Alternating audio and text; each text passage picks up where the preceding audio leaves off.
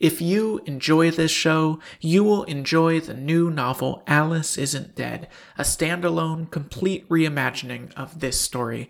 It's out now. Find it wherever you encounter books or at aliceisn'tdead.com. Beyond the sink is a bed. Sitting on the bed is a person in a gray hoodie, hood pulled up, their faces lost in the shadow but I think I know now I could get as close as I wanted to that hood and still wouldn't be able to see a face. They sit on the edge of the bed, body toward us, a hand on each thigh. I expect to feel a wave of powerful energy coming off of them. But I don't. A cloud passes over the sun. It gets dim in the trailer. We've come a long way to talk to you, I say. They say nothing back. Anxiety is working my gut, but it does the same when I'm ordering pancakes at a truck stop, when I'm getting up to pee in the middle of the night. I can't trust my anxiety. But there were no clouds in the sky. Hello? I say. Silly. If they wanted to respond, they would. I reach out, hesitant, but knowing what I need to do. I touch them. They slump backwards. The oracle is dead. From outside, I hear a wet huffing and whooping. I don't even have to look out the window to know. The trailer is surrounded by thistlemen.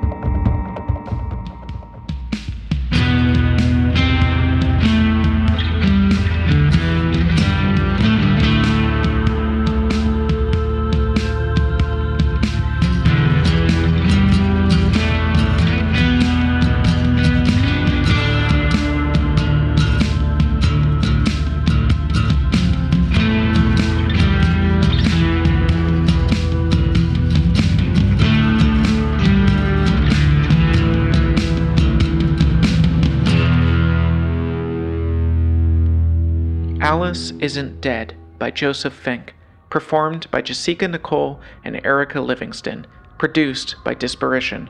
Part 3, Chapter 3 Means of Escape.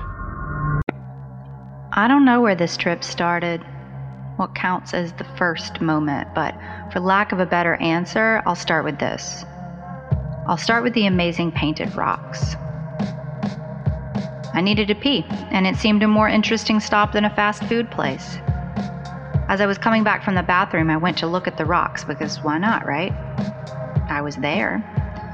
They were better than they had looked when Keisha and I came back years later, but not by much. They were rocks, they were painted. They delivered on both fronts. As I stood there, I noticed movement on the rise above the rocks, a person thrashing around choking, maybe, or a heart attack. No, not a person, two people. A man attacking a woman. I have anxiety too. I don't know if Keisha ever knew that, but my anxiety doesn't turn inwards. I project it. I see the whole world as being as scared as I am, and I get this irresistible urge to come to its defense. So I ran up that hill and tackled the man. His skin was baggy and his teeth were sharp. He was strong. I had misunderstood my abilities in this situation. But the woman who he had attacked clambered to her feet, and together we fought him. She pulled a knife from her belt, stabbed him through the throat. He gurgled, leaked yellow pus, and fell to the ground. I couldn't move. We had killed someone. But the woman, she didn't look at the man we had killed, she looked only at me. My name is Lucy, she said, and most people wouldn't have done what you just did. We could use a woman like you. How would you feel about a job?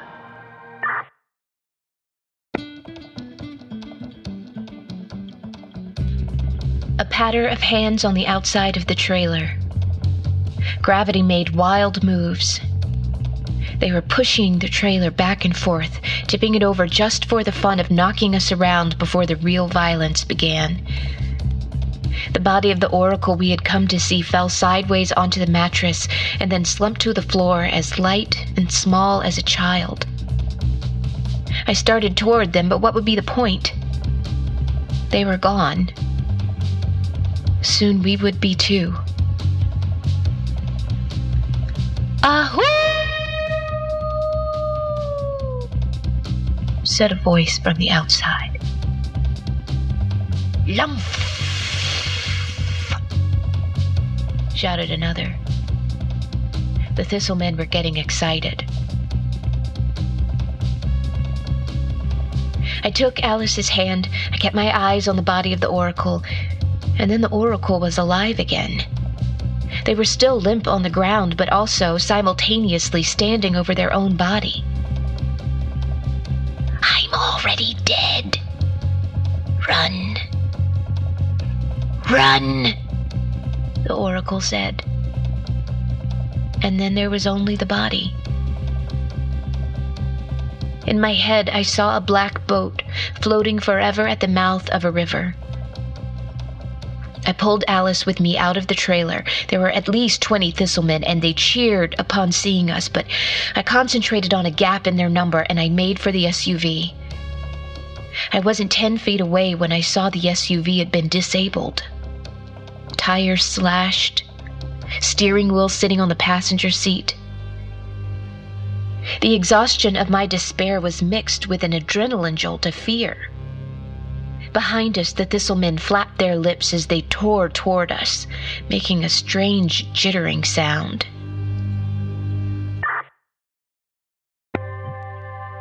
I took the job.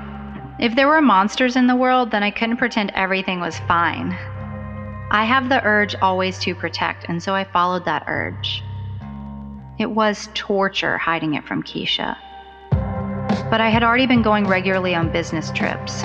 I kept the same schedule, but instead of selling bathroom supplies to large office clients, Lucy and I hunted down the thistle men. When we weren't working, Lucy trained me hand to hand combat, first aid, target shooting, basic tactics the tedious step by tiny step nature of detective work. Most of all, she trained me to trust her. It was the murder of Bernard Hamilton when it happened. We were looking over the body, and I thought, oh my God, this feels normal. This feels like a day on any job. And I didn't recognize myself, this person who was so used to violence. My heart surged. I couldn't breathe. I was in a panic over how calm I was. I didn't let it show. I kept doing the job. It went on this way for years. Maybe could have gone that way forever. But circumstances changed and my double life became untenable. The thistle men were on us, and we kicked and pushed them, pulling each other along, staying just ahead of their grasping hands. There was an old sedan, a boxy 90s model. The tires were low, looked like it barely ran. One of the vehicles that Thistle had arrived with, presumably. We made it to the car, and the keys were in the ignition. Alice fought off a particularly fast Thistle man, and then fell backwards into the car next to me. This isn't all wheel drive, I said. How did they even get this out here? But there was no time to consider that. I could only do my best to steer it away from any ruts or patches of heavy sand that would snare it. I pointed it toward the highway and started driving. Soon we were a good mile away, and I was able to start breathing again. Foolish, I said. Just foolish. At least we're safe, said Alice, and I went to slap her shoulder for jinxing us when the car ran right into a hole I hadn't seen and stopped dead. I tried to start it, but whatever dark power had kept its old engine together was gone. The car was done. Thistle was going after family members. Lucy told it to me plain, with a minimum of emotion. She never got emotionally invested in much. She wasn't cold, just practical. The family members of Bay and Creek operatives were being found out and murdered. Word wasn't coming down from the top because they didn't want panic, but Lucy thought I should know. Well, the choice was simple for me. I needed to leave Bay and Creek. I believed in what we were doing, believed in the importance of our fight, but Keisha was all of it for me, and I wasn't going to give her up. It won't work, Lucy told me. Thistle won't care if you're still active. They're in it for the carnage, not the strategy. And how much worse will it be without Bay and Creek's protection? I didn't know what to do. I stopped sleeping, mostly stopped eating. I had joined because I wanted Keisha and everyone like her to be safe, and now my actions had put her in even more danger than before. Lucy kept bringing me stories more Bay and Creek operatives dead, chaos in the head office. No one knew what to do. That last time I left home, I thought I would come back but I couldn't stop thinking about Keisha, who was frightened by even the minutiae of daily living, having to face one of those boneless, loose skinned boogeymen. She would be helpless, and it would be my fault. I would indirectly be her murderer. So I didn't come back. It destroyed me. But I am a protector. I had to remove myself from Keisha's life, letting her think that I had died. I just didn't know any other way to do it. We had been walking for two hours and still no highway. I was starting to lose sense of direction. For all I knew, we were heading deeper into the wilderness. The afternoon heat was brutal. We had no water, and so we carried our thirst in our bodies. Thirst is heavy, it made us slow, made us stoop. The howls of the thistlemen came from all sides, hooting and laughing and whooping. We couldn't tell distance at all. They could be right upon us or miles back. I stopped, looked back at Alice. What were we doing? If this was it, did we want to spend the end wandering purposelessly? Keep going, she said. Keep going where? I said. I searched our surroundings, not recognizing any landmark. And then I saw a glint against the horizon and pointed at it before I knew what I was looking at. I thought of a time in Death Valley, a light in the sky above the Badlands. Alice laughed in relief. A reflection off a car, she said. It's the highway. Oh, thank God you saw that. Yeah, I said. Thank God. I don't know what I saw. We were so close to the highway, maybe 40 more feet, when I heard Alice gasp. I turned. A thistle man his crooked, baggy face grinning at me as he squeezed his arm around my wife's throat. It felt as though the part of me that was human was gone. What is a person outside of the context of others? As George Eliot wrote, what do we live for if it is not to make life less difficult to each other? Stripped of that, I still ate and breathed and shit but I was not Alice. And I wanted nothing more than to be Alice. I took no comfort in my hollowness. There was nothing romantic about it. It was a sickness. And I had left the only cure behind. Home was a person, and I wanted to go home. How would you explain it to her? Lucy said to me. Where would you say you've been? I don't know, I told her. I'll figure it out. No, Lucy said. You try to explain it to me right now, out loud, where you've been as though you were talking to Keisha. I want to hear the story you'd tell. Of course, I couldn't. I couldn't. Conversation ended there. Months passed. Then one day I considered a sight that had become ubiquitous in my life the news crews covering the violent event we were investigating that day. In my despair, I stopped and I watched the crew film. Without allowing myself to think about what I was doing, I pushed my way through and stood at the front of the crowd of onlookers and I stared straight into the camera, hoping that somehow Keisha would end up on the other side of that stare. Lucy was furious, as you can imagine, but I didn't stop. A fire outside of Tacoma, a landslide in Thousand Oaks, a hostage situation in St. Joseph. I kept doing it. Would I have done it if I knew it would lead Keisha to do what she did? Probably not. I had sacrificed everything to keep her safe, and here my impulsiveness sent her careening out into the most dangerous places of all.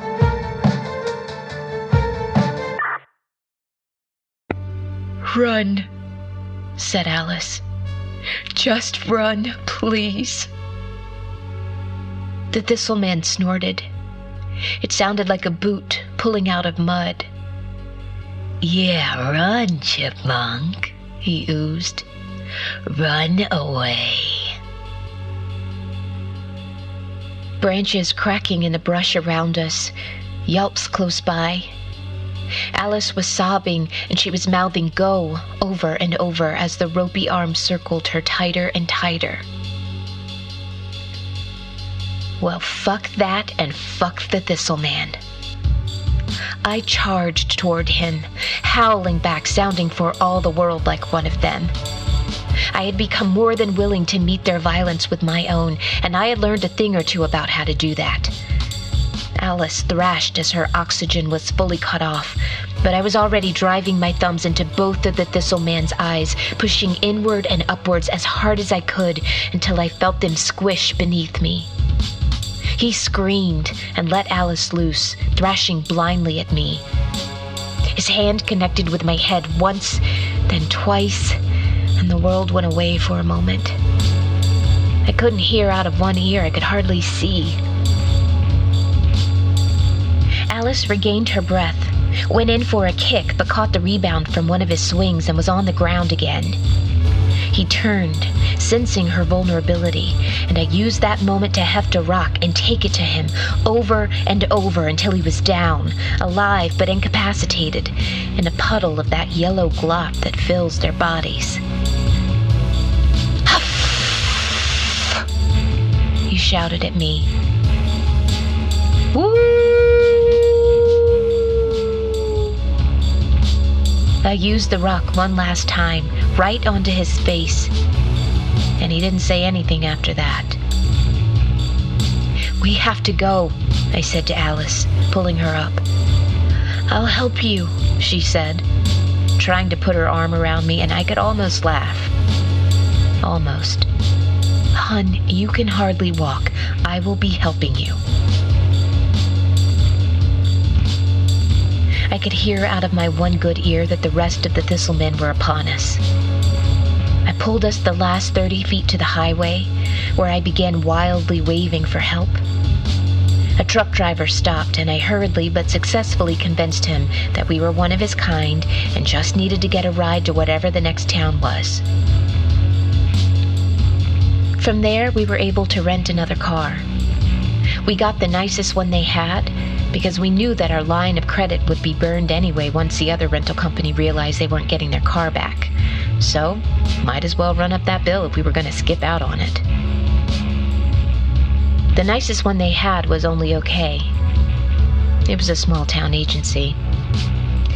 And from there, back to Midland and our truck. As we pulled up to our home on the road, I stopped the car and turned to Alice. I saved you, I said. I saved you, okay? So go ahead. Kid yourself that everything you did was because I needed protection, and so that justifies it somehow. But you remember this. You remember that I saved you and not the other way around. I got out of the car and into our truck and from there we went out of town and out of Texas. and on to whatever was going to happen to us next.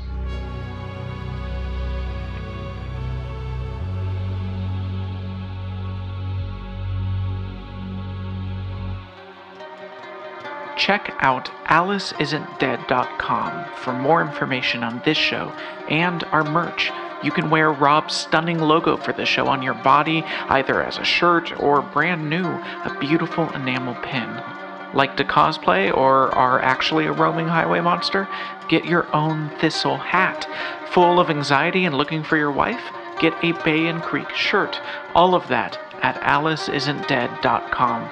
This show would not be possible without our Patreon supporters, such as the avuncular Gert-Jan Jorsma, the sensible Zoe Snape, the witty Chip Salzenberg, the effulgent Cody Brasington, and the persistent Douglas Olson.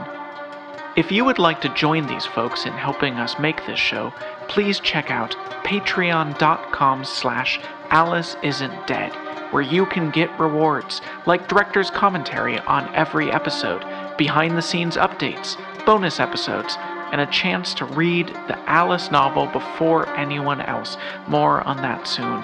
That's patreon.com slash Alice Isn't Dead. Hey, Alice Heads, which is a name I just came up with for listeners of Alice Isn't Dead and that I don't think I'll ever use again. Ugh. Anyway, I'm releasing two books this year, which is a weird thing to say, but I've been working on both of these for years and I'm so excited for you to read them. Okay, first on May 11th, 2021, The First 10 Years Two Sides of the Same Love Story. So, there is a love story that happened behind the scenes of Welcome to Night Vale between me, Joseph Fink, and Meg Bashwiner, voice of the Night Vale credits and MC and tour manager for the live Night Vale show. In this memoir, we recount the first 10 years of our relationship, year by year, without consulting each other beforehand. It's a funny and romantic story about how differently we experience and remember our lives. Then, on July 20th, The Halloween Moon my first ever novel for ages 10 and up.